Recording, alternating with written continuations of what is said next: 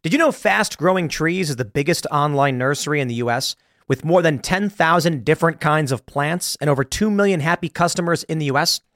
They have everything you could possibly want, like fruit trees, palm trees, evergreens, houseplants, and so much more. Whatever you're interested in, they have it for you. Find the perfect fit for your climate and space. Fast Growing Trees makes it easy to order online, and your plants are shipped directly to your door in one to two days. And along with their 30 day Alive and Thrive guarantee, they offer free plant consultation forever. This spring, they have the best deals online, up to half off on select plants and other deals. And listeners to our show get an additional 15% off their first purchase when using the code POOL at checkout. That's an additional 15% off at fastgrowingtrees.com using the code POOL at checkout fastgrowingtrees.com, code POOL. Offer is valid for a limited time. Terms and conditions may apply.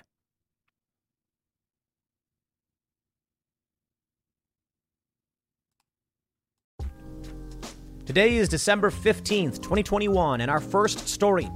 The Biden agenda has failed. Democrats are punting the Build Back Better bill because they can't get support for it, even after all of the negotiations they went through. Biden's approval rating is in the gutter, and now Democrats have begun murmuring about replacing him in 2024. They're actually seemingly making preparations, raising their profiles. The media is having the discussion, and the New York Times outright says Biden, do not run, and say you are not running. The Biden administration spiraling out of control.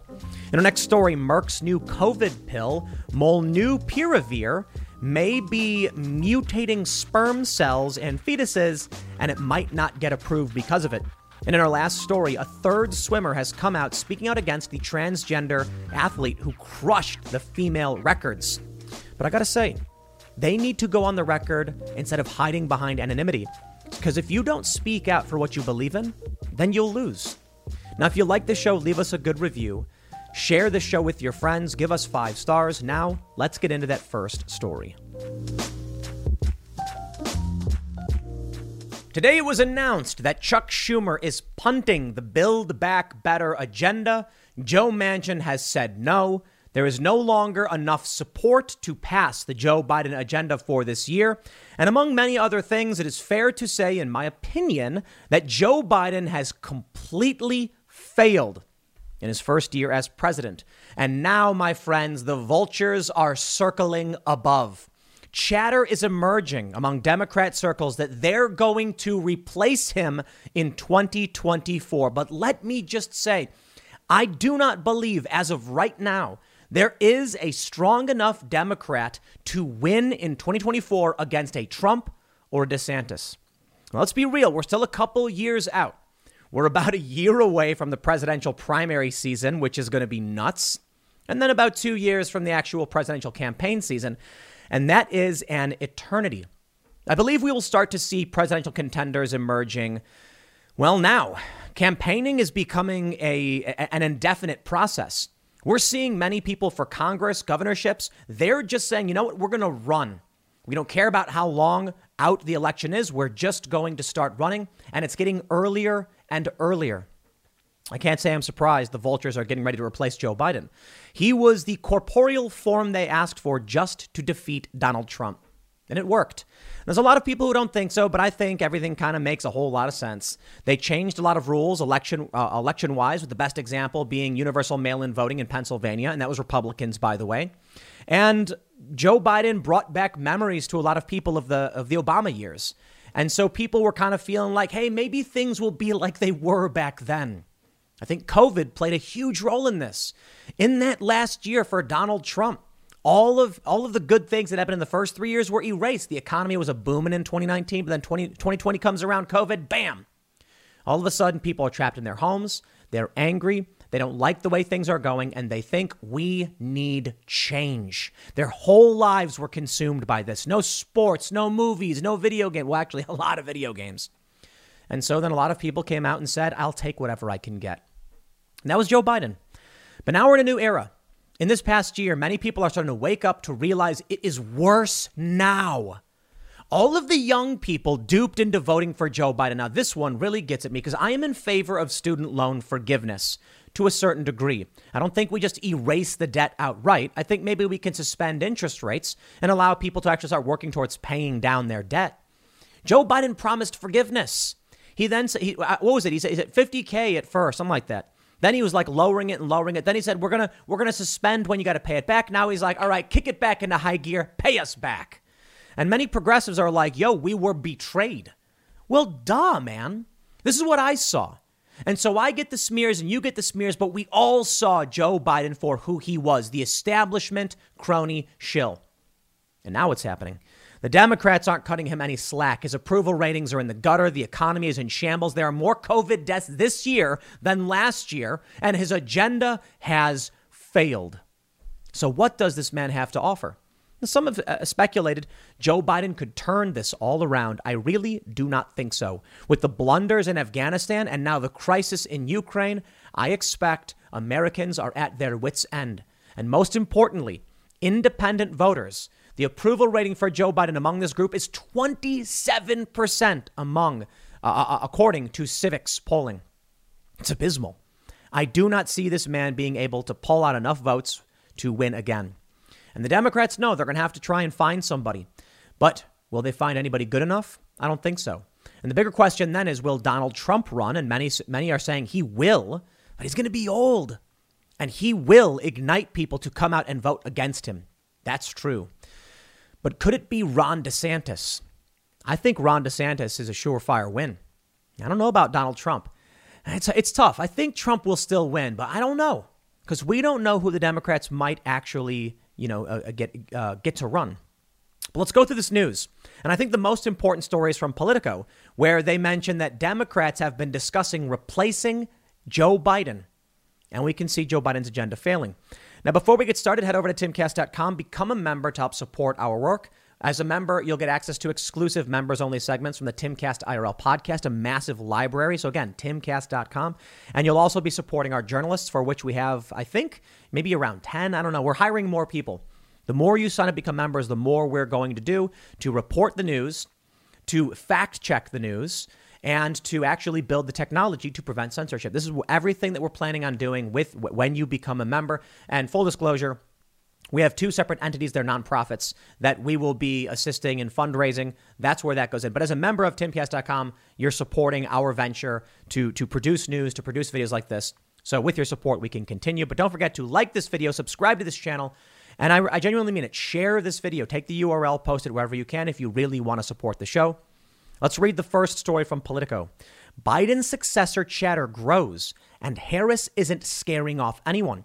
There's been an unusual amount of 2024 talk for a president who says he's running again. It hasn't been uniformly positive for his vice president. They go to mention Joe Biden says he intends to run for re-election in 2024, but not all Democrats believe him. This is really interesting. They say, as Vice President Kamala Harris grapples with a portfolio of seemingly intractable issues and responsibilities that have drawn her away from the national spotlight, she zoomed into the infrastructure cabinet meeting from Paris on Friday. Other Democrats have raised their own profiles. They're going to mention Terry McAuliffe, they mention Amy Klobuchar, they mention Pete Buttigieg. They're going to say, the spokespeople for that quartet either declined to comment or stressed that the moves were unrelated to future electoral ambitions. But the context in which these moves took place has given them a dose of intrigue unusual for when an incumbent president is still in his first year in office.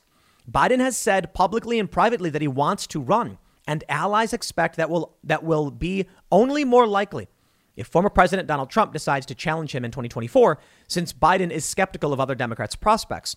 A person familiar with Biden's conversation about his 2024, 2024 plan says he has told people he is running and that we will be prepared. But there has been present, a persistent chatter in Democratic circles that he could decide not to.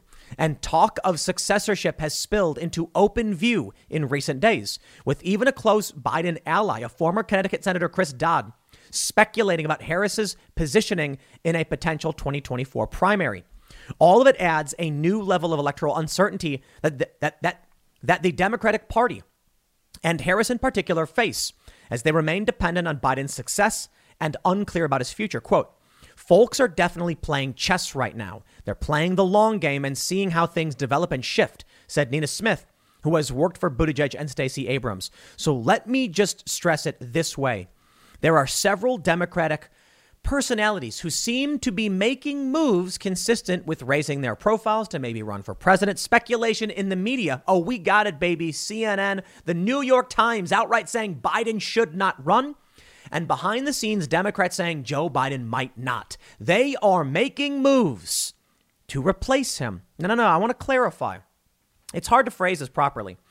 At first, I was like, Democrats, I was thinking, like, is it Democrats preparing to, to step up if Joe Biden steps down? And I'm like, I don't think that's a fair assessment here. Considering the failures that Joe Biden has seen, the fact that he says he's running, but people are still preparing to be in a position to run, they're expecting they will be replacing Joe Biden. That whether he chooses to step down, is forced to step down, or has a conversation and ultimately comes an impasse where people just say, look, we're running and there's nothing you can do. It seems like Democrats are gearing up to replace Joe Biden. And I want to make sure, again, framing is important. I don't know if they're going to step up, walk up to him and say, Biden, you're out. Or if they're going to say, Biden just clearly can't do it. And so I'm going to run against him. Or if Joe Biden bows out, they would be his replacement. This is where it seems like things are going. And we only got to take a look at the latest news to see. Yeah, I think so. I mean, take a look at the media outlets, CNN and the New York Times, both being like, here, you know, first of all, the New York Times says outright he shouldn't run. CNN says, here's who could replace him. Recession and inflation are here. Gas, housing, and everyday goods are up, way up. And you want to be ready for any situation. So, what would you do if there's no food on the shelf? ARC Heirloom Seeds are here to help. Did you know 99% of seeds sold today can't reproduce? With Heirloom Seeds, you only have to plant once, then you can grow year after year, giving you and your family stability and security because things are getting crazy out there. Our all in one seed kit provides everything you need to grow your own food. This premium seed kit has over 65 varieties, 50,000 seeds, and stores for 15 years. You'll also get our exclusive seed guide to make growing a no brainer. ARC Seed Kits is a family owned and operated business and the most trusted name in the nation for over 15 years. Our mandate is to get heirloom seeds into every home in America. Go to arcseedkits.com today and get free shipping by entering promo code podcast. That's arkseedkits.com, promo code podcast. Get your seeds, get prepared, get growing. arcseedkits.com. But let's take a look at his, at his agenda.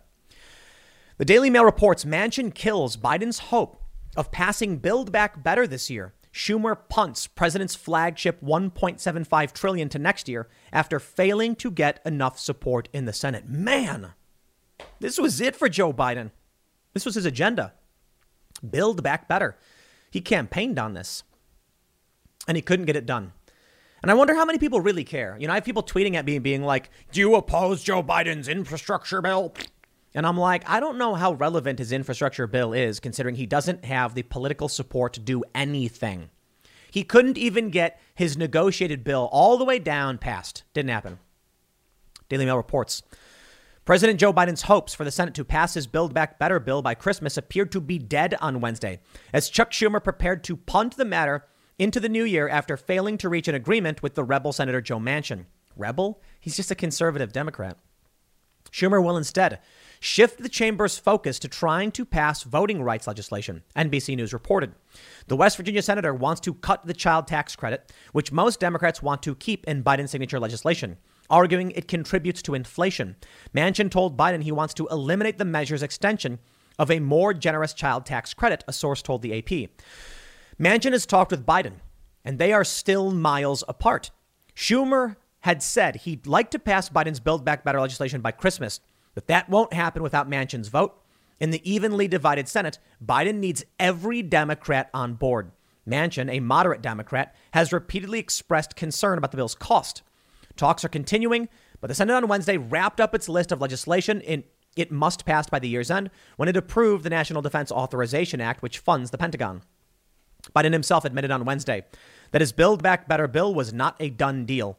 It's going to be close, Biden said, when asked if his legislation will pass by the end of the year. He said some progress had been made, but didn't offer any additional details. The president and Manchin spoke on Monday and Tuesday as negotiations continue now.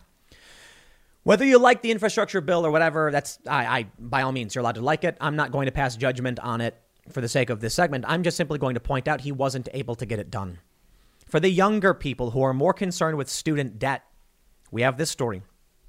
Biden admin declines to extend student loan pause, snubbing progressives.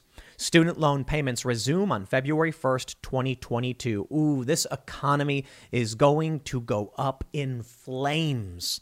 It's already spiraling. Mass printing of money, trillions being pumped into the system. A massive amount. What is it like? Between 30 and 50% of all of the money put into the system, into the money supply, was printed in the past year and a half. Just cranking it out. Print, print, print.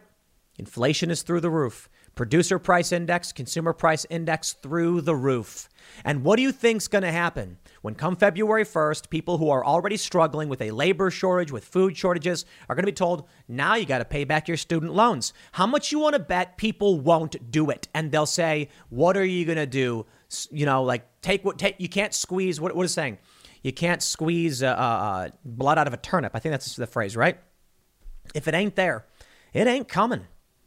So Joe Biden's forgiveness was much needed, but that would have added a ton of debt to the uh, well to our to the U.S. books, and that would have just been more inflation. You can't kick the can down the road forever, but I can say progressives will probably revolt against Joe Biden.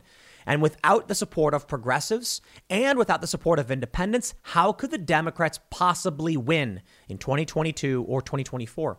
They might. I don't know. But let's take a look at some of these stories that I think are, are, are absolutely laughable from the Daily Mail. We're going to win in 2020. We're going to win 2022. Biden and Harris tell DNC holiday party they will take next year's midterms despite rampant inflation, the ongoing pandemic, because the GOP are against everything. Well, you know, the Republicans are fairly trash. Mitch McConnell is, uh, is should be primaried. I don't I don't know how you get him and Rand Paul in the same place, but whatever. He should be primaried. Lindsey Graham, Kevin McCarthy, the neocon establishment need to go. They don't represent the people, they represent the establishment. So what do they do? They obstruct, they do nothing. So technically, yeah, Joe Biden's not wrong here when he says they're against everything. I don't know what they're doing right now. Basically, they're running on Democrat bad stop. How about you come out and say, here's what we're for? I think Republicans should come out and say we want to repeal gun laws. I think they should say, you know, we should be repealing these specific laws and enhancing gun rights, doing things like that instead of just saying, no, wait, don't to Democrats. So why would anybody vote for a Republican? I mean, this is a good question. Typically, the way I see it is that Democrats do a bunch of awful stuff that people don't like, and then people vote against them for Republicans. And then Republicans basically obstruct, and it pisses off Democrats and progressives because they want to they want certain things to be done. And then eventually they, you know, regular people will go and vote Democrat. The Republicans don't do anything, so independents say, fine, I guess I'll vote Democrat. The Democrats burn it to the ground, and the independents say, ah, I got to vote Republican. And thus the cycle continues until people realize vote local. Vote, go right now. Figure out who your state rep is, who your state senator is, who's who's the, who's your uh, uh, your governor, and figure all the stuff. Who's your mayor? Who's on your school board? And vote in these elections. This will have a much bigger impact. You got to do it. But they think they're going to win. They, they really do think they're going to win. I find that fascinating considering this. The New York Times, Biden should not run again, and he should say he won't. Whoa! New York Times, a little bold. Bret Stephens for the New York Times writes Is it a good idea for Joe Biden to run for re election in 2024? And if he runs again and wins, would it be good for the United States to have a president who is 86? the age Biden would be at the end of a second term? I put these questions bluntly. Wait, what? He would be 80. Oh, he would be 86 at the end of his second term. Man. Wow. He says in the 1980s, it was fair game for reputable reporters to ask whether Ronald Reagan was too old for the presidency, at a time when he was several years younger than Biden is today. He says, yet, yet it's now considered horrible manners to raise concerns about Biden's age and health, as if doing so can only play into Trump's hands as if the president's well being is nobody's business but his own. It won't do. From some of his public appearances, Biden seems uneven, often cogent, but sometimes alarmingly incoherent. What's the reason? I have no idea. Do his appearances inspire strong confidence the president can go the distance in his current term? To say nothing of, uh, of the next? No. And many people seem to know it. On Sunday, my colleagues Jonathan Martin and Alexander Burns reported on the Democratic Party's not so quiet murmurs about what to do if Biden decides not to run. Aspirants for the nomination appear in the story like sharks circling a raft, swimming slow. And that's the point. Dems are moving to replace Joe Biden. It's Joe Biden's choice, I suppose. But even the New York Times says they are circling. And come on, the, the, the, the Democrat wing of the media party, 11 Democrats who could replace Joe Biden in 2024. So let me go back to that 2022 story. You really think Democrats can win the midterms when the media and Democrats are actively viewing Biden as not being capable or, or uh, viable in 2024? What Joe Biden is doing now is, is making people who are in the media and Democrats believe he cannot or will not be running for president in 2024. Who knows what Biden will end up doing in the next few years as he gets older? CNN says Kamala Harris, Pete Buttigieg, Elizabeth Warren, Amy Klobuchar, Roy Cooper, Mitch Landria. Is that Landro? Gina Raimondo, Gretchen Whitmer, Phil Murphy, J.B. Pritzker, Stacey Abrams. They could replace him. And let me just stress none of these people have X factor. None of them have staying power to compete against Donald Trump or Ron DeSantis. They just don't. They just don't. I mean, I don't even know some of these people's names are. They're so low profile. I don't see it. Stacey Abrams, I think maybe is the best out of the bunch. Maybe Kamala Harris. Pete Buttigieg doesn't have it. Stacey Abrams does inspire a lot of people on the left, but could she win? I don't know. Especially after everything Joe Biden's done. I think people are too salty on, on the Democrats right now. From the Daily Mail. Nearly one third of Democrats don't think Joe Biden should run for reelection in 2024, and 31% want him replaced on the ticket by Kamala Harris. Only 60% of Democratic respondents want Biden to run for a second term. How do you think? Like, okay, let me just stress this for everybody. From Civiqs polling, do you approve or disapprove of the way Joe Biden is handling his job as president? Among independent party, uh, party independent, 27% approve. Joe Biden has 60% of the Democratic Party saying he should run again. So if you take, what do you got here? We got 63% disapproval among independents. You've got universal disapproval among Republicans, and you've got around uh, 31% saying Joe Biden should not run among, among Democrats. Yo, a third of the Democrats don't even support him. How is Joe Biden going to win if he can't unify Democrats, if independents don't want him Republicans hate him? You know, look, initially, 2020 was a referendum on Donald Trump and COVID. And it didn't matter who was running against him. They chose Joe Biden simply for the nostalgia factor, in my opinion, because it would bring people back to remembering the good old days of Obama before the pandemic and the economic crisis and all of that stuff. I think that was the play. Now they've gotten there, Joe Biden. He is he is awful. So now they're going to be saying, I'll take whatever I can get.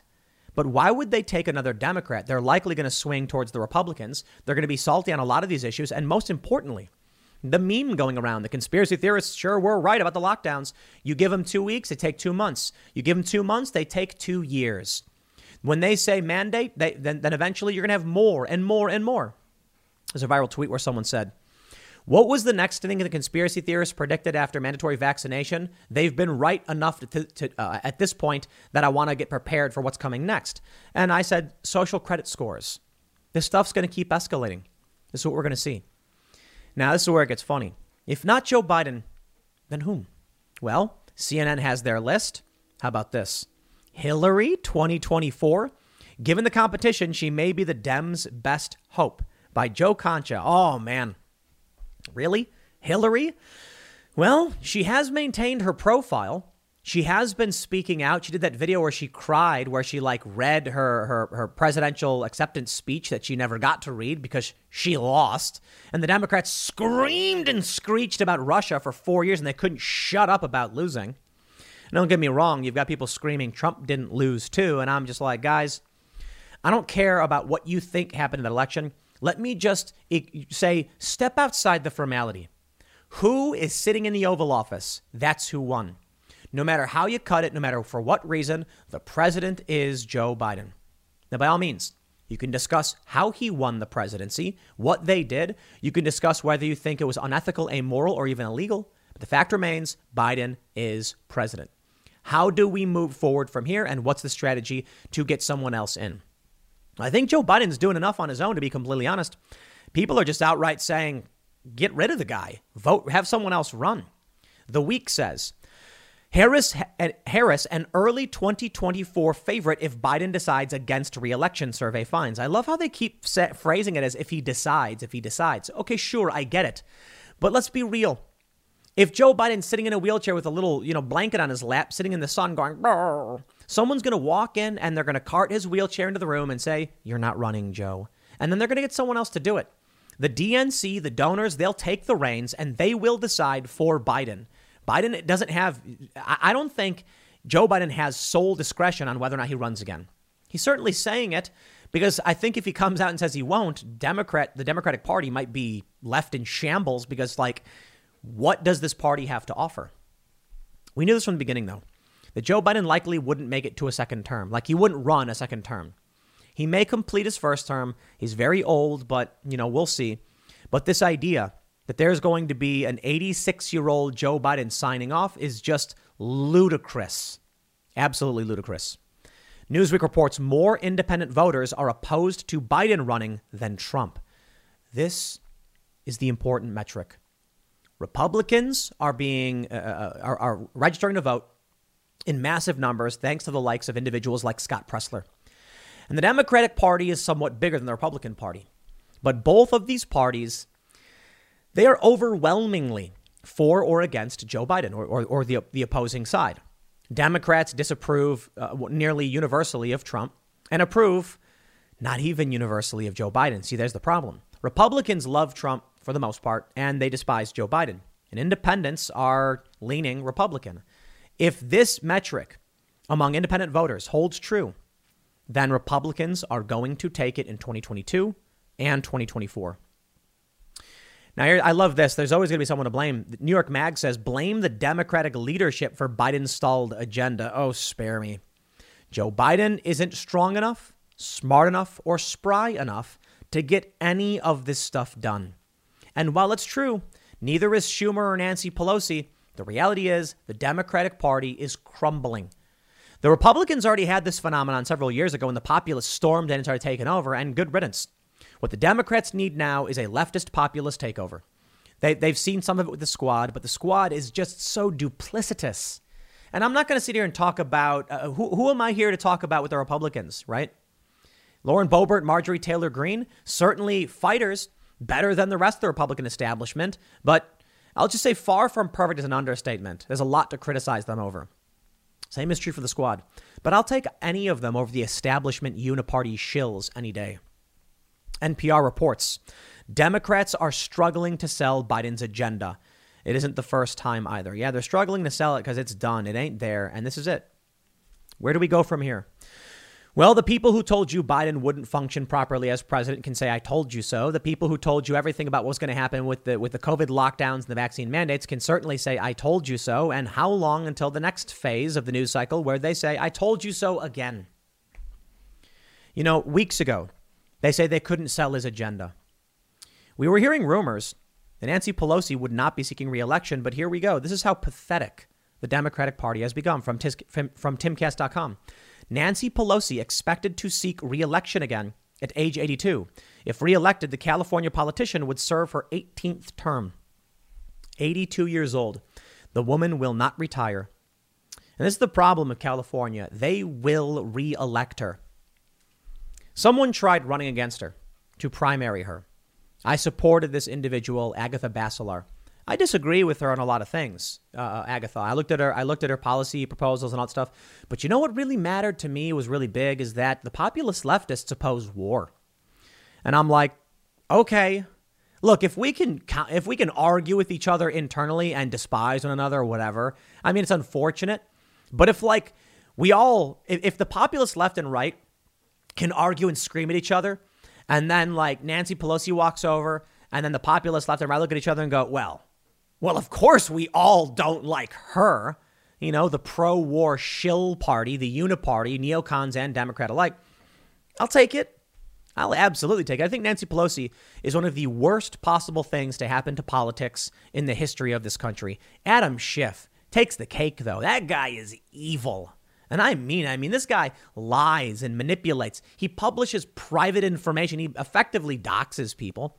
He leaked private text message, uh, text information, uh, phone records from um, an American journalist. These people are awful. And what's the worst thing we get with Rand Paul and like, you know, uh, the left really doesn't like him. That's why I bring it up. They don't like his policy opinions. Look, if you don't like that Rand Paul says we shouldn't provide aid to certain states, but then asks for it, that was the meme going around on the left, not saying it's true, then by all means criticize him for that. But Adam Schiff lies. Like he makes stuff up. You want to complain about Donald Trump doing the same? Yes, absolutely. I've constantly talked about that. I think Donald Trump is the uh, most de- deceptive but most honest president we've ever had. That's how The Intercept described it. Trump comes out and just blabbers on like things he shouldn't say, but does anyway, and it's left bare for all of America to see. I can respect that. I also think Trump lies about a bunch of really dumb, petty things. Someone made a comment about getting Trump to. It was a funny. It was actually a funny tweet. They were like, "I bet you could get Trump to incriminate himself," or something like this, on January 6th by saying that his supporters were too weak and, and weren't able to actually make change in the United States, and then or, or that Trump was too weak or scared to uh, publicly support you know the, the rioters in the Capitol, and then Trump would be like, "No, that's not true." I said, you know, because he would try and counter it. Obviously, it's not really true. It's a funny joke, but I view Trump as just like, what is it? Um, there was something I can't remember off the top of my head. It's been too long, but I remember there's there's just so much petty stuff that he lied about. Like, just come on, man, own up to the stupid things. Fine, whatever. But I'm not here to rag on Trump. This is Trump's not the president. Joe Biden is. We're here to talk about Joe Biden's failures, Joe Biden's lies, Joe Biden's foreign policy failures. We're here to talk about Joe Biden saying, you know, you're going to give up your freedoms for these mandates. What's the big deal? Be a patriot. Patriots in this country, um, supported independence, freedom, life, liberty, and the pursuit of happiness. When when the redcoats showed up, and which were effectively the police for the British Empire, and they were like, "Turn over your guns." The uh, uh, uh, American patriots didn't go, "Be a patriot, give up your guns for the greater good." They went, um, "No," and then a war happened. That's the amazing thing about the founding fathers. They knew they'd lose. I shouldn't say um, knew. They believed they'd lose. They genuinely were like, we can't win against the British Empire, but we're going to try because screw you. Yeah, so Joe Biden coming out and saying, you know, bend the knee.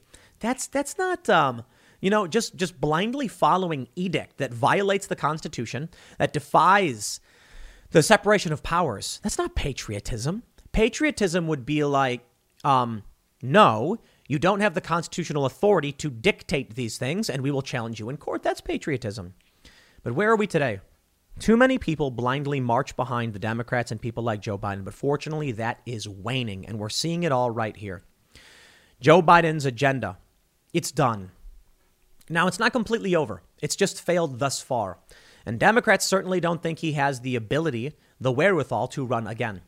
And so, he's circling the drain. The vultures are overhead, and the sharks are circling as well. Imagine that. Joe Biden's floating in the ocean, weak limbed, and there's sharks and there's vultures, and he's slowly going down the drain all at the same time. We knew something like this was going to happen. Most, most of us did not think Joe Biden had the wherewithal to be president. He's too old, the oldest president in history. So you have to wonder what's really going on. Is Kamala Harris actively engaging, or is she just sitting back waiting, saying, sooner or later, I'm going to be president?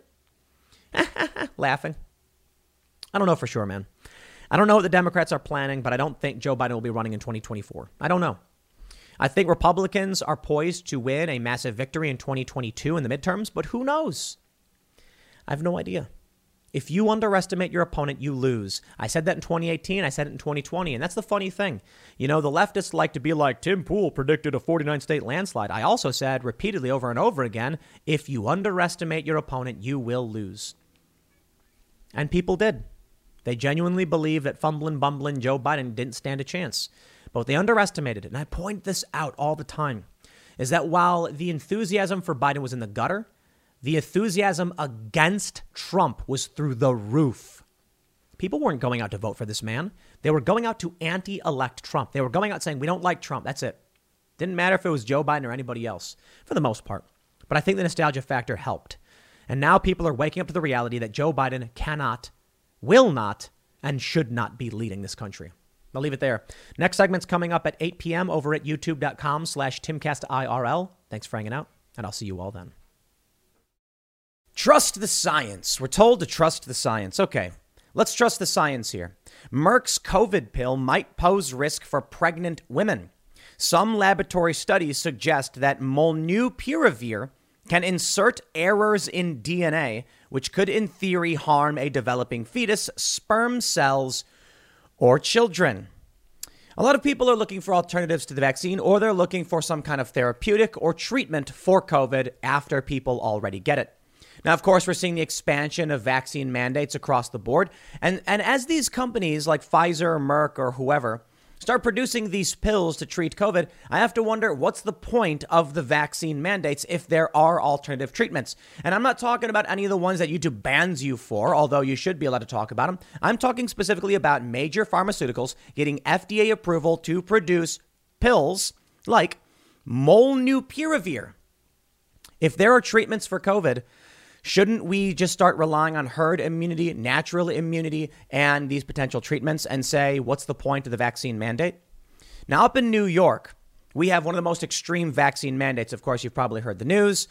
You've got to be you've got to have two doses of the vaccine. Even children have to have at least I believe one dose of the vaccine. All private employees now need to have uh, uh have the full dose of the vaccine. And of course, the definition of a full fully vaccinated is going to change We've heard that from people like Fauci and from uh, others at the CDC. Soon, booster will not be booster because the Daily Beast has already said, many experts are saying three shots is actually just regular vaccination. So, ranging towards four. There's a tweet going around that I think explains what I want to get to with this segment and talking to you about Merck's pill may uh, causing mutations in sperm and, and fetuses. Let me show you this tweet just to kind of preface this segment so you can understand where we are at. Megan McArdle, verified Twitter user, she is a columnist at the Washington Post, tweeted, Why do I encounter so many folks who tell me they refuse to get vaccinated because the vaccines are brand new and haven't been adequately tested? Beside, and besides, COVID is just the flu, she says. Then talk up equally novel monoclonal antibody treatments as a miracle cure for just the flu. Now, that is a bit of a straw man. I will tell you this, man. I think having gotten COVID, it was, in, in terms of my experience, twice or more worse than when I experienced the flu. And some people get mild symptoms from this, you know, from, from, from COVID. Some people here got sniffles. You've heard me say it. I know, I know. But for those that haven't had heard me talk about it, the worst illness I have ever had. I would not want to get it again.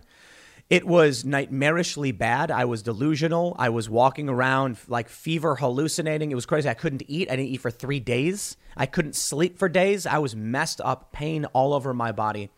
Would not recommend in any way. And that's why I think it's silly when people are like natural immunity, natural immunity, because I'm like, getting COVID as a prevention method for COVID is paradoxical and it makes no sense. Now, that being said, I'm not going to tell you what you should do right? If you have natural immunity, then natural immunity, like you know I do, then I understand that we shouldn't have vaccine mandates. But this tweet here really exemplifies the issue that I see. First of all, people who uh, advocates for monoclonal antibody treatment, I'll tell you this: I got monoclonal antibodies. It worked within I think 12 hours. The sickness broke, and I was just like, I, I feel better. It was incredible. I honestly do still feel lingering effects. Not kidding. And it is it, it, it I, I don't I'll put it this way. I feel like when i am physically active i'm at 95% i feel i feel great. I feel mostly normal. And when i say i should say 99% there's just like a feeling in my lungs it doesn't prevent me from you know skating it's not impacting me impacting negatively it just kind of feels like i know it happened it's a it's weird it's like not pain or anything it's, it's hard to describe but it feels like a lingering something of some sort now, I don't think COVID is just the flu. I think it's bad. I think it's really bad. You don't want to get it. We've had people, tons of people, guests on the show have said, yeah, it's really bad. Some have gotten it more than once. So, why is it that some people might say monoclonal antibodies are, are good and they don't want to get vaccinated? The, uh, the, the FDA insert for the for BioNTech's vaccine, for instance, says that they're, they, they don't have sufficient information on the risk to, to women for pregnancy. They don't have sufficient information on long term effects because those trials have only just begun. That's obvious. This is a new technology just released. And for that, there are a lot of people saying, well, I'd rather wait. Especially when you consider you've got companies coming out with alternative treatments like pills or monoclonal antibodies, which have been tested and used for a variety of illnesses going back several decades. And besides, uh, even if you get, uh, uh, you know, if, if you ignore that, there's just people's personal preference and advice from their doctors. Of course, this Megan McArdle sort of set up a straw man. They're saying it's just the flu. So, no, no, no, no, no. I, I don't think Joe Rogan's coming out saying it's just the flu. I mean, maybe he is. I don't know. I'm certainly not saying that. And I'm certainly saying monoclonal antibody treatment seemed to work for me. And I am not a proponent of ivermectin or hydroxychloroquine. In fact, I will stress this point as much as the media wants to lie to you about it. The first treatment I got was monoclonal antibodies, nicotinamide adenine dinucleotide, and a vitamin drip.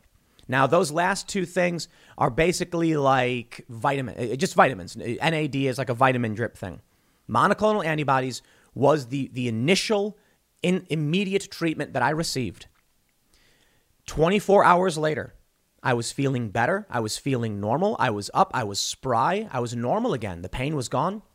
And I didn't actually get the, the, the um, further treatment, the azithromycin and ivermectin. I didn't actually start that until a day after, about a day after. So I actually, as I've stated before, told the doctor, I don't think I need this. I mean, look, I'm feeling better. And that, no, no, no, no, no. Take your medicine. You have to do it. And I said, okay, I, will do. I'll follow my doctor's orders as I think you should as well. Now let's talk about this this thing with uh, with, with Merck. And I, I, I, wanted to preface this this segment explaining those those details to you that people have personal preference and they have doctor's instruction. If you go to the doctor, the doctor says it's what I want for you. You can go get a second opinion. I think that's absolutely fine.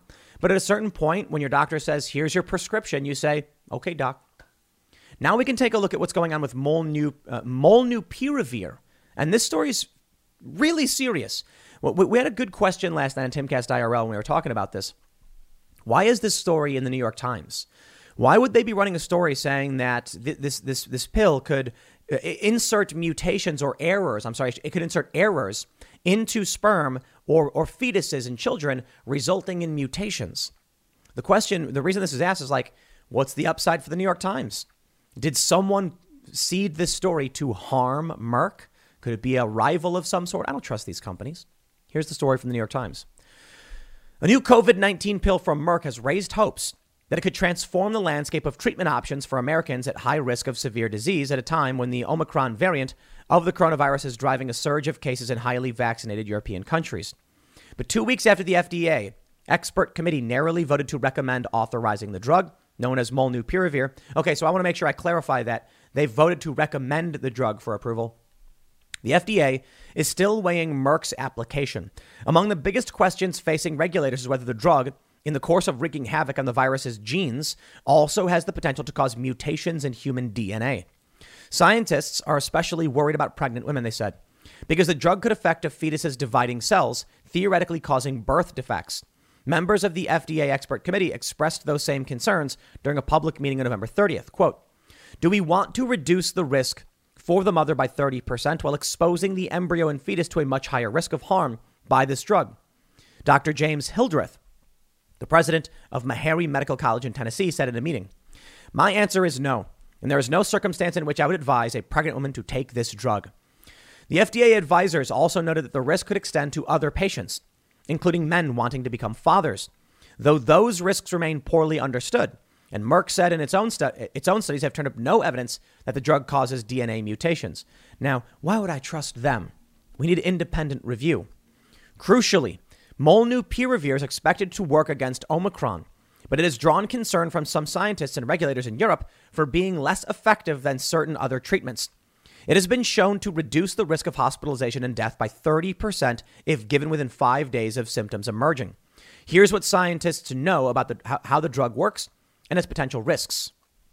When the drug is processed in the body, it creates compounds that closely resemble one of the building blocks of RNA, the genetic material inside the coronavirus.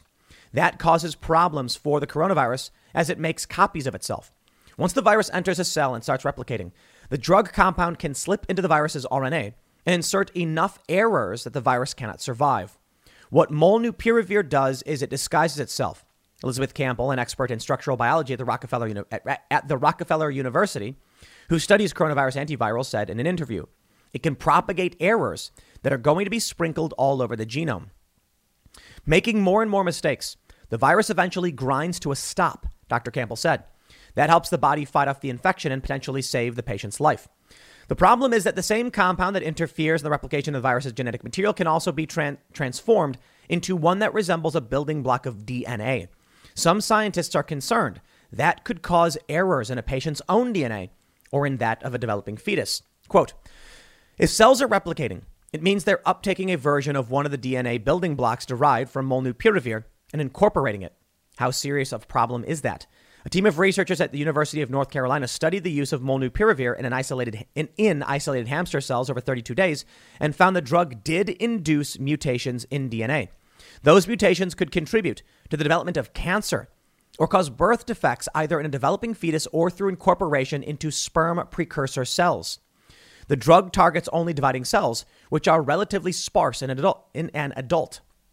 That poses a narrower risk than other so called mutagens like radiation, which can damage DNA in all types of cells. Still, Ronald Swanstrom, an HIV researcher at the University of North Carolina at Chapel Hill, who helped lead the hamster cell study, said that adults had enough dividing cells in bones, for example, and in the lining of the gut to cause concern. He also noted that men were constantly making dividing sperm cells that could carry potential mutations. I don't think anybody knows what this dose means in terms of human outcomes. I hope it's trivial, but I don't think anybody knows. Now, I find this framing very interesting. They could have certainly headlined the article with Merck's new pill may cause mutations in fetuses or and and or sperm cells, you know, in, in males. I think both points are extremely important.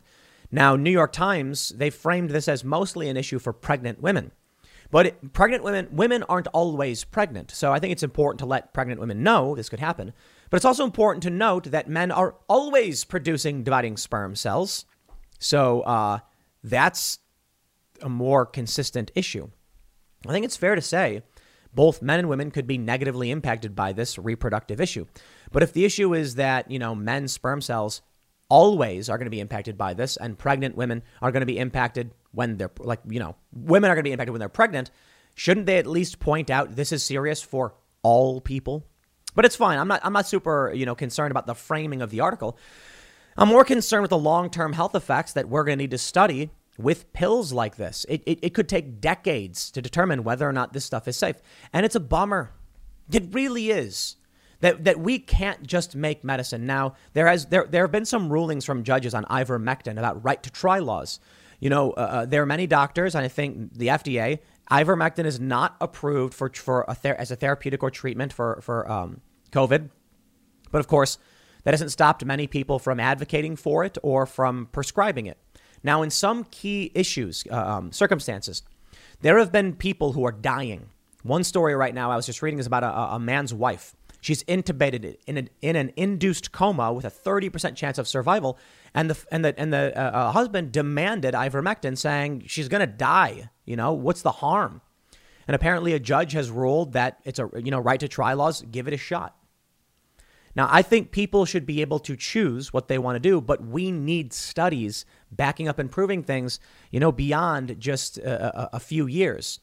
Now, interestingly, as I've stated, the FDA has not approved uh, ivermectin. There are promising studies, however, and even the CDC says this. There are currently studies showing, you know, uh, prominent effects. For whatever reason, don't ask me. It's not approved. I don't know what their plan is for approval, and I think you should get your advice from your doctor.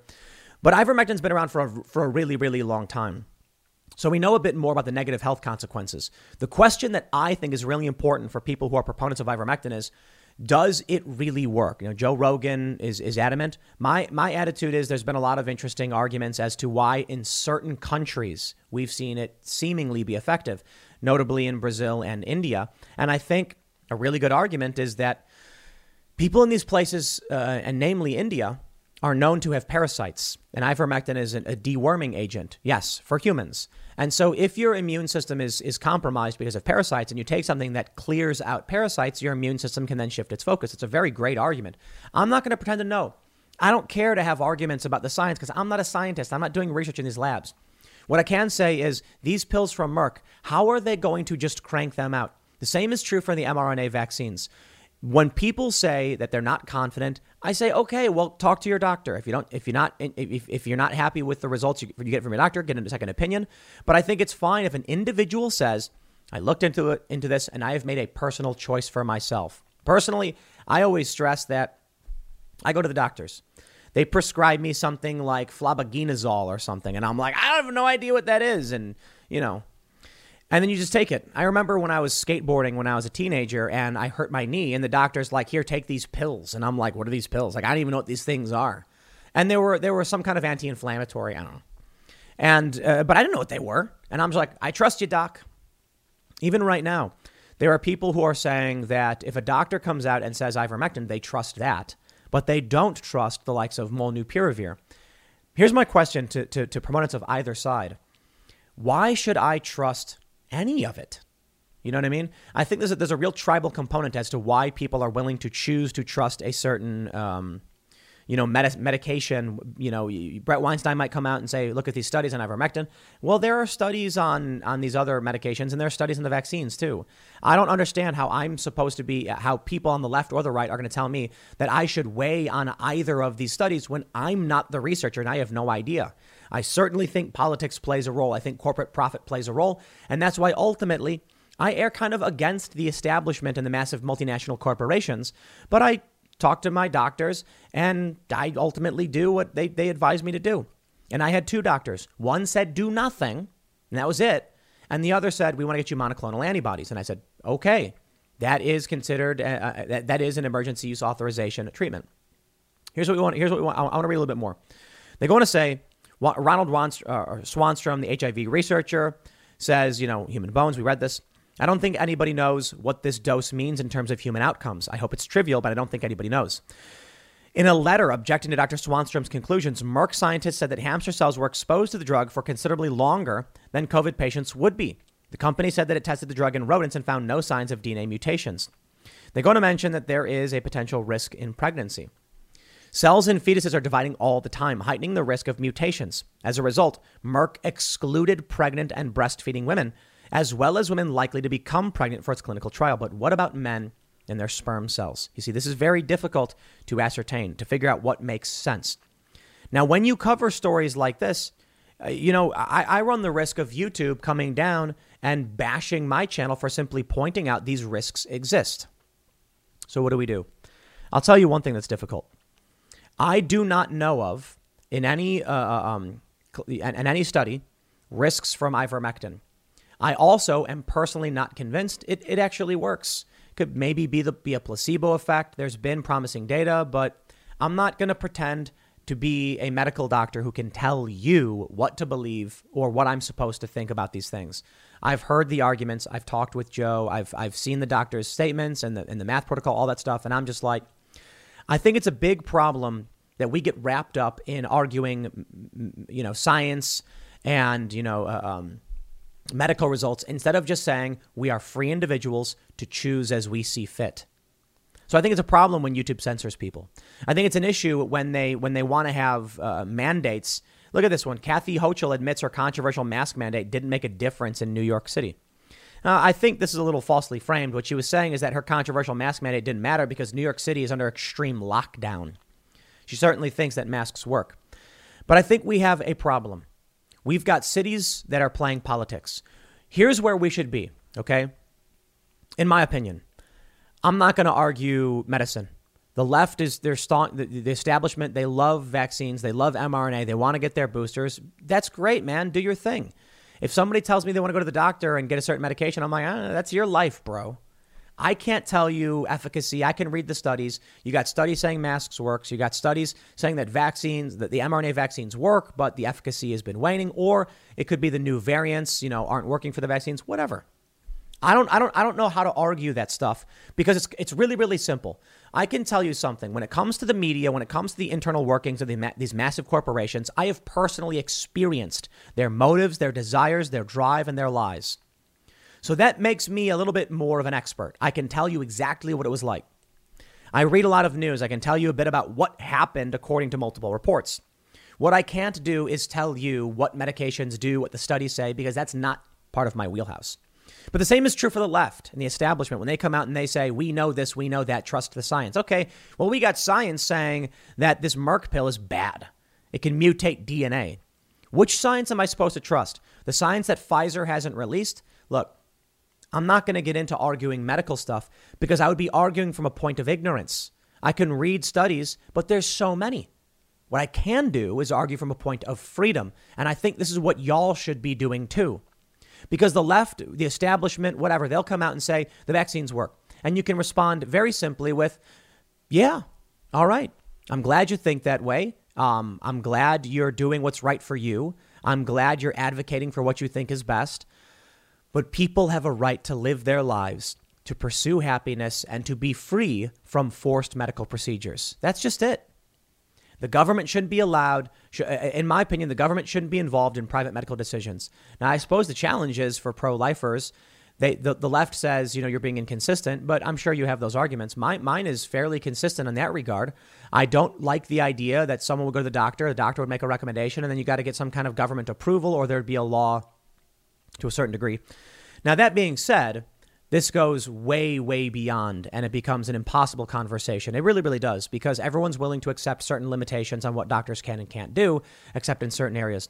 Even the left would come out and tell you, you know, the government shouldn't be involved in private medical decisions. And it's like, okay, what if a doctor rec- recommends like chopping off your leg above the knee because you have a cold? Oh, well, that's malpractice. Okay, well, tell me where the line is. You see, this, this, this, this for me is ultimately the issue. We do accept limitations on what doctors can and can't prescribe, on what they can give you and how they can give it to you. It's literally why they have prescription pads, because we don't want doctors just giving out bunk BS. It's why pharmacists can intervene. And it's why you can sue for malpractice, and it's why some doctors can go to jail. It's why there was a debate over euthanasia. It's not, it's not so simple to say that you would just say the government can't be involved in private medical decisions. I've said that when it comes to you know life versus choice, abortion versus um, pro-life. But I think it's fair to point out we all need to recognize the limitations of our personal morality. That if you go to the if, if you have a doctor who's like, I've decided that because you have a cold, I'm going to prescribe sterilization. We'd freak out over that. We'd be like, the government should stop that. So where's the line, man? You know, if if when it comes to leftist ideology, if medical doctors were prescribing things based on race, you know, the left would be like, ah, this is wrong. If doctors would deny someone gender affirming care, the left would freak out. No, I thought you got to trust your doctors. You see, therein lies the big challenge. Our morality has, um, has limits, or I should say, our principles have limits. We can talk all day and night about how we try to be consistent, but the reality is, I don't think anybody can be because everybody's got their, their, their moral limits. So I'll stress this point again, and I'll be self critical on it.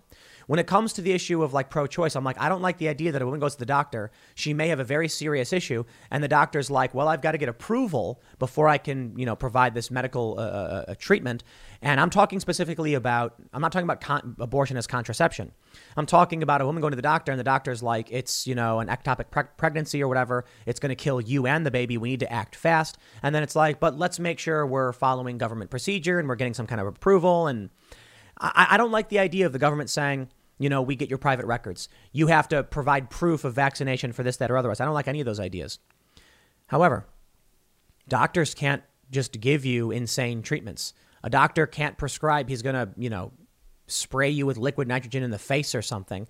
I mean, I suppose there's great discretion at what a, to which a doctor can do, but doctors can be sued for malpractice and doctors can go to prison if they violate laws. So the government is already in that that room to a great degree. It's why there is a prescription pad because the government is saying if you want to do something, the doctor has to sign off on it and that has to be provided to someone as proof before you can receive that treatment. So where's the line? People need to recognize this stuff. You know, I've talked about this in other issues too. With like, you know, uh, Ian brought it up on um, Timcast IRL. He said, you know, you're saying no lockdowns because COVID, you know, is bad, but it's not airborne Ebola. So he was like, so what if it was Ebola? Would you then be like, okay, people can have their freedoms taken away? And I'm like, that's a great point. It's a great point.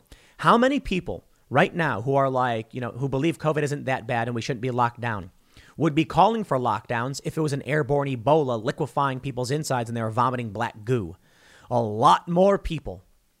So the issue just becomes personal limits and morality. And I think, you know, with each human being somewhat different and where they stand, you end up just with political factions based on the limits they're willing to accept. I don't have all the answers. I think we should be arguing from a freedom standpoint, and that's our best option. I should I can certainly say, you want to tell me to trust the science? Merck's pill. You've got these people saying these things about it. How long until that gets banned? How long until they say you can't disparage the Merck pill? Because you can't speak ill of the vaccines for the most part. Yeah. I'll leave it there. All right. These are big philosophical debates, uh, questions, but I'll leave it there. Next segment's coming up at 1 p.m. on this channel. Thanks for hanging out, and I'll see you all then. The controversy surrounding transgender swimmer Lia Thomas is escalating. The story started when this swimmer, who was born male, competed against females and won by over 38 seconds. Lia Thomas was born male and competed against males trained to compete against males, and after transitioning began competing against females and defeated her rival by 38 seconds. This is not just winning a race. This is beyond outclassing your opponents. This is absolute destruction of the entire group of swimmers who are racing. Well, following that story, a female swimmer came out and spoke up anonymously. Following that story, a second female swimmer spoke out anonymously.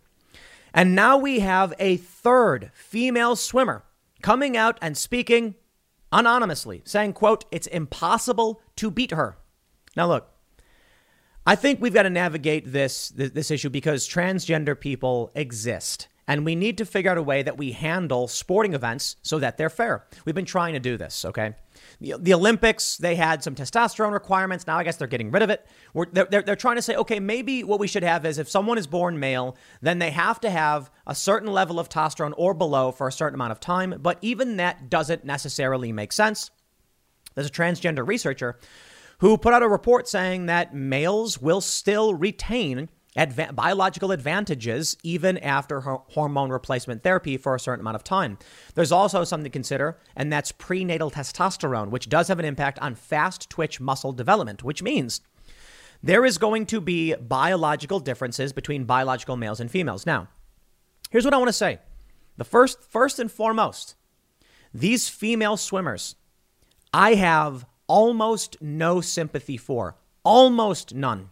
And I say almost none because I do feel bad for these, these females, these women who grow up training and fighting their hardest to become the best of the best in their league, and that's women's swimming. Women tend to be shorter, not always. There's different, uh, uh, you know, different groups of people have different height averages, but on average, if you line up men to women, you know, take take ten men, ten women, and tell everyone to stand from tallest to shortest, it will mostly be the men followed by the women. But there are some, tom, there are some tall women. Now, when it comes to these women, I, I do feel bad in that they've tried so hard to make it to this level. They want to compete in the NCAA, they want to make it to the Olympics. But now they're being obliterated by over 38 seconds. They don't stand a chance. And as we move on, move uh, further into the future, there's going to be more and more transgender individuals competing against women, competing against females. And thus, you're out. It's not the first time we've seen a story like this. There was the Connecticut uh, track uh, races where two transgender individuals, born male, just both won and broke records. The females did not stand a chance. Now, it's not absolute. There will be circumstances, and there have been, where transgender athletes who are born male lose to biological females. But I, want to I want to stress, I have I have almost no sympathy. Why? You can you if you are one of these females on this swim team or, or, or, or, racing in the or in these races, just don't do it. Don't come to me. Okay, they're not really coming to me, but don't go to the press and be like, "Oh, I'm so upset this is happening, but I'll keep participating." If you get a problem with it, just leave. And this is what really annoys me because there's a lot of people who are like, "I want my kid to have that chance, and this is not fair." Yeah, you're right. So, what are you doing about it? Speaking anonymously? Stand up and put your words on your chest.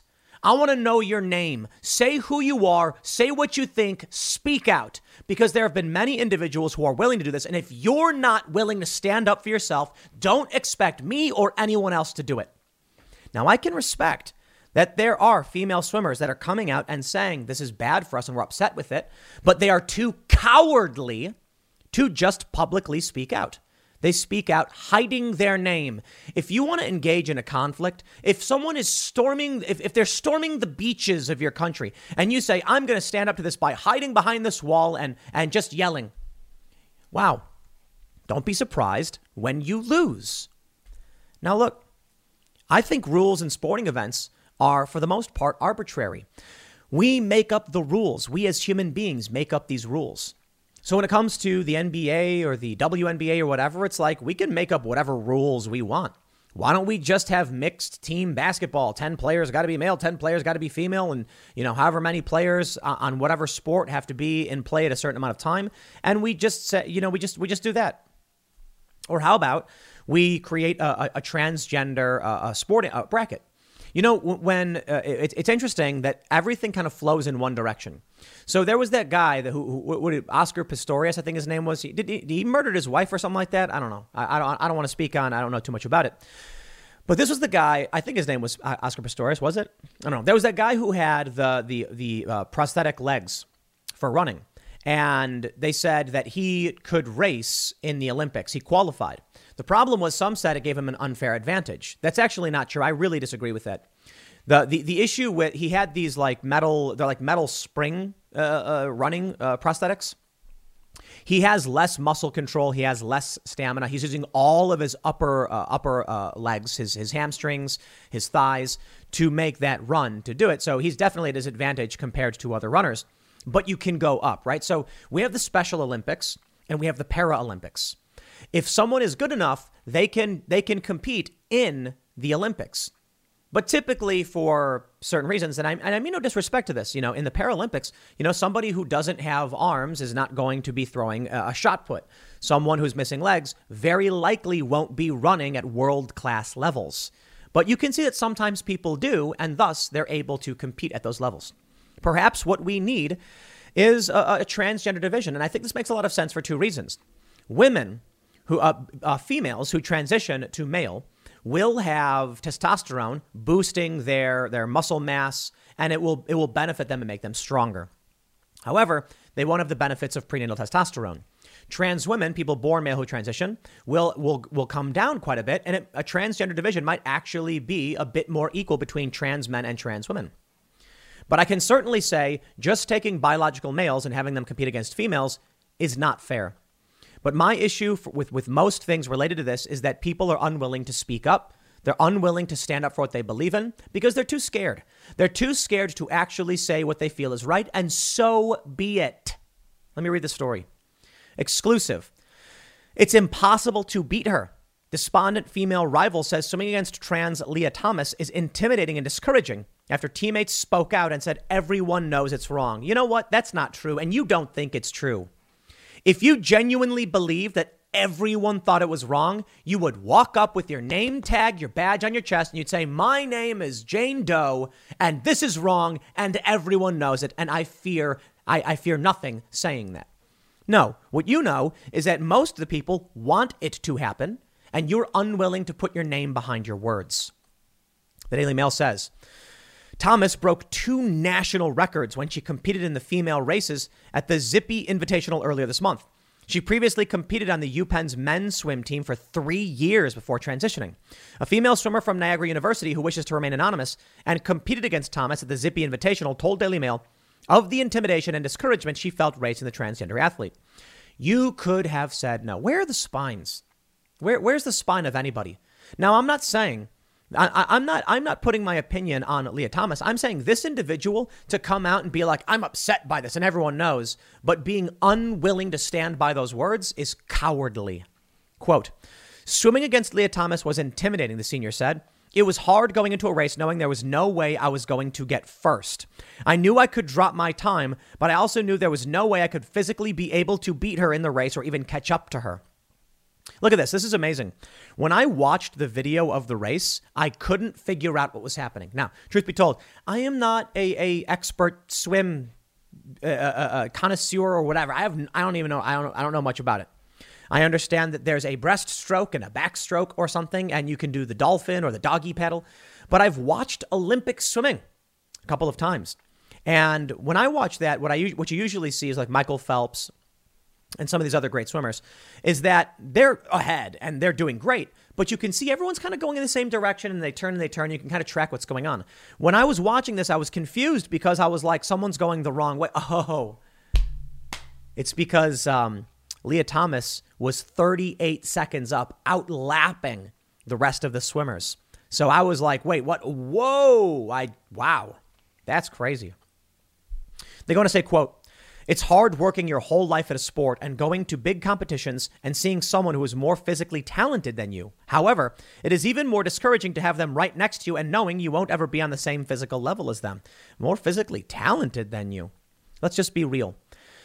Males are more likely to be tall and have longer limbs and bigger hands, and that provides a massive advantage in swimming. Now, humans aren't the best swimmers. Just just that's the truth. I mean, you look at how fast dolphins can go and like dart around. It's kind of crazy. It's amazing. Eh, but dolphins aren't the best runners. So humans are pretty good at long distance running. We can swim. And people who have broader shoulders, longer arms, wider hands, all that stuff, these are advantages. I don't know about the wider hands. I'm, I'm assuming. I could be wrong, but I did watch like a science, a mini science doc that explained why Michael Phelps was the best. They said his arm span was actually longer than average for his height, and his large, you know, muscle mass, his large muscle mass, fast twitch, and height and everything provided a massive advantage for him, and that's the reality. Now, if you are walking into this and you choose to legitimize these things while complaining about it, sorry. Thomas was able to switch to the women's team after com- completing a year of hormone treatments. Transgender athletes shared that the treatments have caused muscle and strength loss, making nowhere, uh, make, making nowhere close to her best pre transition speeds as a male swimmer. That is not true. That's not true. Here we go. How Lia Thomas's times stack up against her best as a male. Will Thomas, before transitioning, 1 minute 39 seconds. Lia, 1 minute 41 seconds, with the NCAA record being 1 minute 39.10. So the NCAA record is a little bit higher than Will. But as Lia, it's only about two seconds behind. Now, I understand two seconds is pretty bad. You know what I mean? Like, two seconds is a lot in a race like this.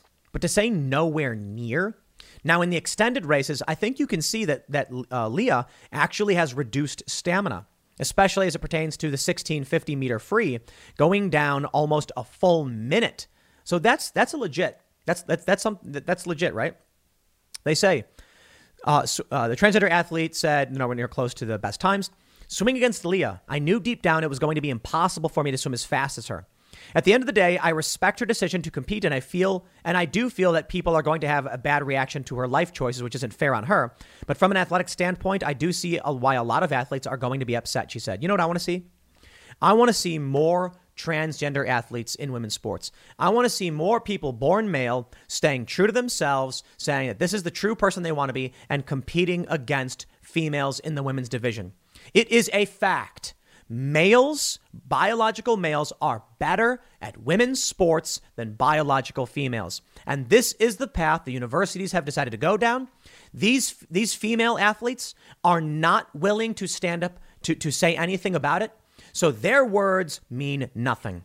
Let every mother and father who spent a decade plus or just shy of two decades training and, and, and coaching their children to be the best see it all just evaporate because they're cowards. But look, if this is where we are, then I mean this genuinely. With respect to Lia Thomas, congratulations for winning. This proves, as per the modern leftist nomenclature or a colloquial under semantic uh, and colloquial understanding, women can swim just as fast as men. It just goes to show that these biological females aren't trying hard enough, right? Trans women are women. Daniel Radcliffe said the same thing, right? That's the main narrative. And if that is the case, and none of these people are willing to actually speak up for themselves and stand up against this, then why should I be concerned with how the system is being is, is playing out? Congratulations to Lia for winning, following all the rules, following all the guidelines, and competing to her true self. Let me stress this. Lia Thomas followed all the rules and all the regulations. So why should I be mad at Lia Thomas? If these other athletes are unwilling to, to boycott or say no, well, there you go. If their parents are unwilling to say anything about this, then I see no reason to, to entertain any of what they're saying. Where, where, where, where are the people who say, you know, my daughter wants to be an Olympic athlete in this regard? Why aren't they all coming out and saying no? It, then, then so be it. This is, let, let, let me phrase it this way: I've got no skin in the game here. I'm not a woman. I'm not an athlete. I'm not going to be competing against any of these people. And if no one is willing to stand up, I'm not going to just rubberneck and stick my face into a conflict I have nothing to do with. Now, I certainly personally believe a women's division that allows biological females to compete against each other is important for biological females who want to. But if they're not willing to stand up for it, there's no reason for any of us to, to take their side on this. You, you understand what I'm trying to say?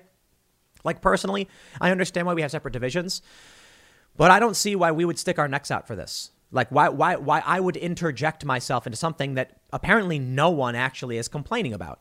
It just seems weird for a 35 year old dude to be like, I'm upset about a swim meet that has nothing to do with me. Now, culturally, I can give my opinions, but you get my point? They say the current NCAA women's records for these events are currently held by Olympic gold medalists. Missy Franklin holds the record for the 200 free. We, we, we get it.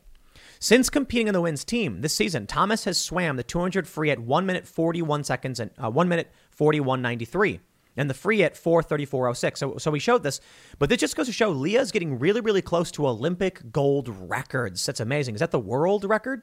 That's just the NCAA women's records. Thomas uh, Thomas's win was a record for the Zippy Invitational. And the pool where the event took place, only five swimmers broke 16 minutes at last season's NCAA championships. Wow, amazing. And getting getting uh, just shy of 16 minutes. The winning result also meets the NCAA standard required to qualify, which means Thomas will be automatically entered to compete in the national championship meet in Atlanta in March 2022. This is really, really interesting stuff. So let, let, let me put it this way.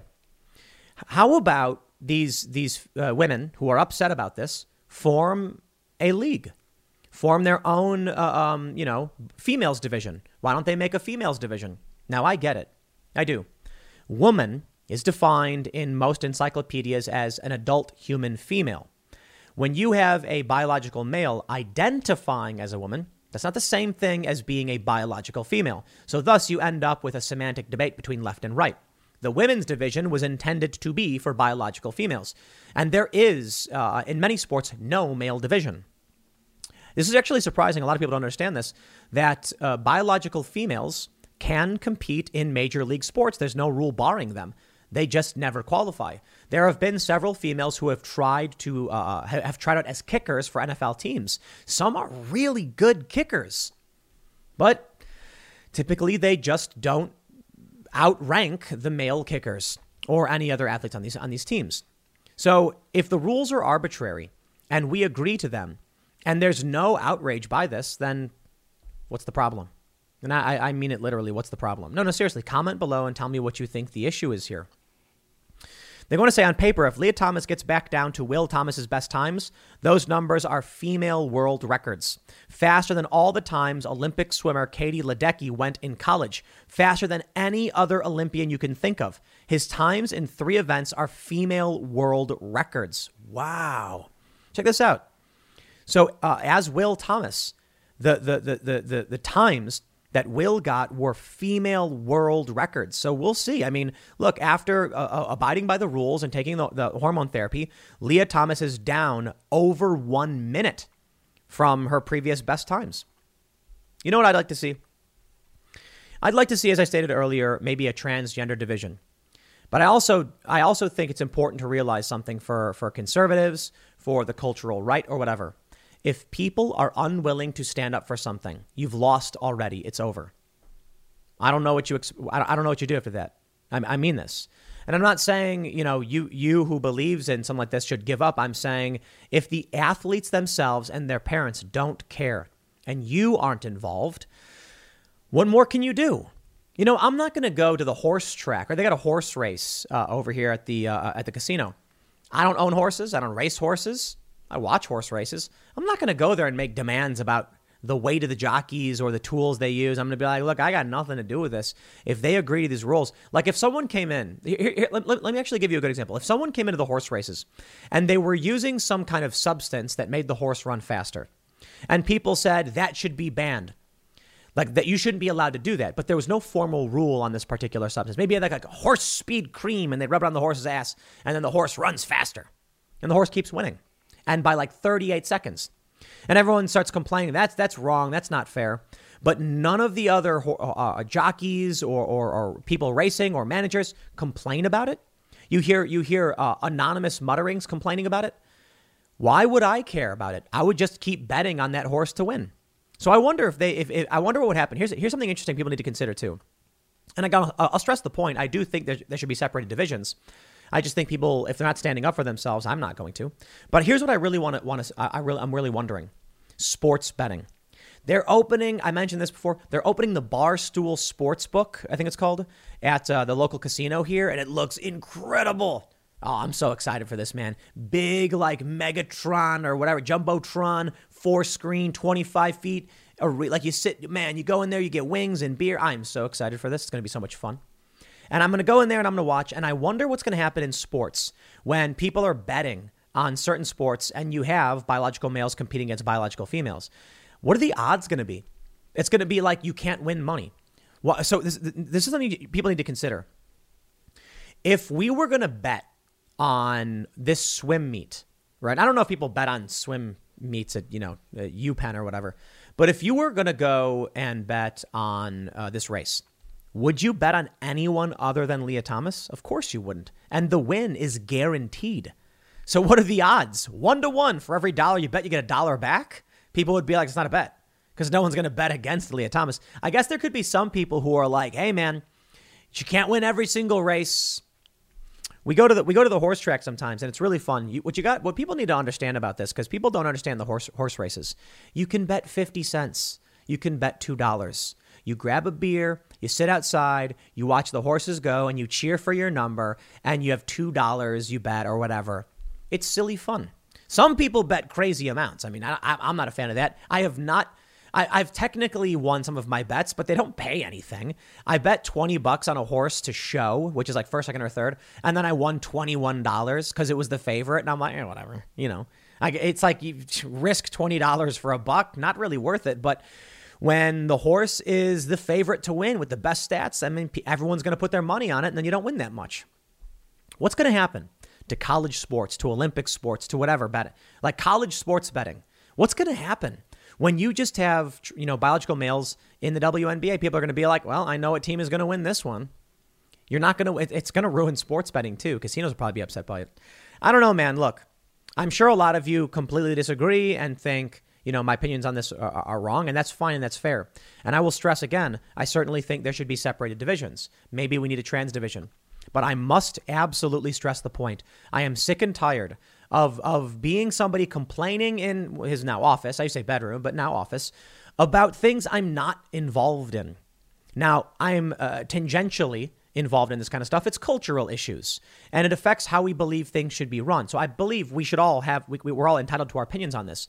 I'm just saying, when it comes to people saying a thing is wrong, but being unwilling to stand up for it, it's frustrating that I, who am not involved, are standing up against it. It just doesn't make sense. You know what I mean? If if these swimmers are not going to ref- boycott, if they're gonna they're gonna say we will entertain, participate, and and engage, well then congratulations. These are the rules you agreed to. And I don't see how you get to come out eh, eh, saying these things about Lia Thomas when Lia Thomas is also abiding by the exact same rules you agreed to. You know, you know what I mean? So change the rules. Say you, you, you can't do it. I don't know. And I'll leave it there. Next segment's coming up at 1 p. I'm sorry, at 4 p.m. over at youtube.com slash timcastirl. No. Oh, man. I'm tired. The next segment's coming up at 4 p.m. over at youtube.com slash timcast. Thanks for hanging out, and I'll see you all then.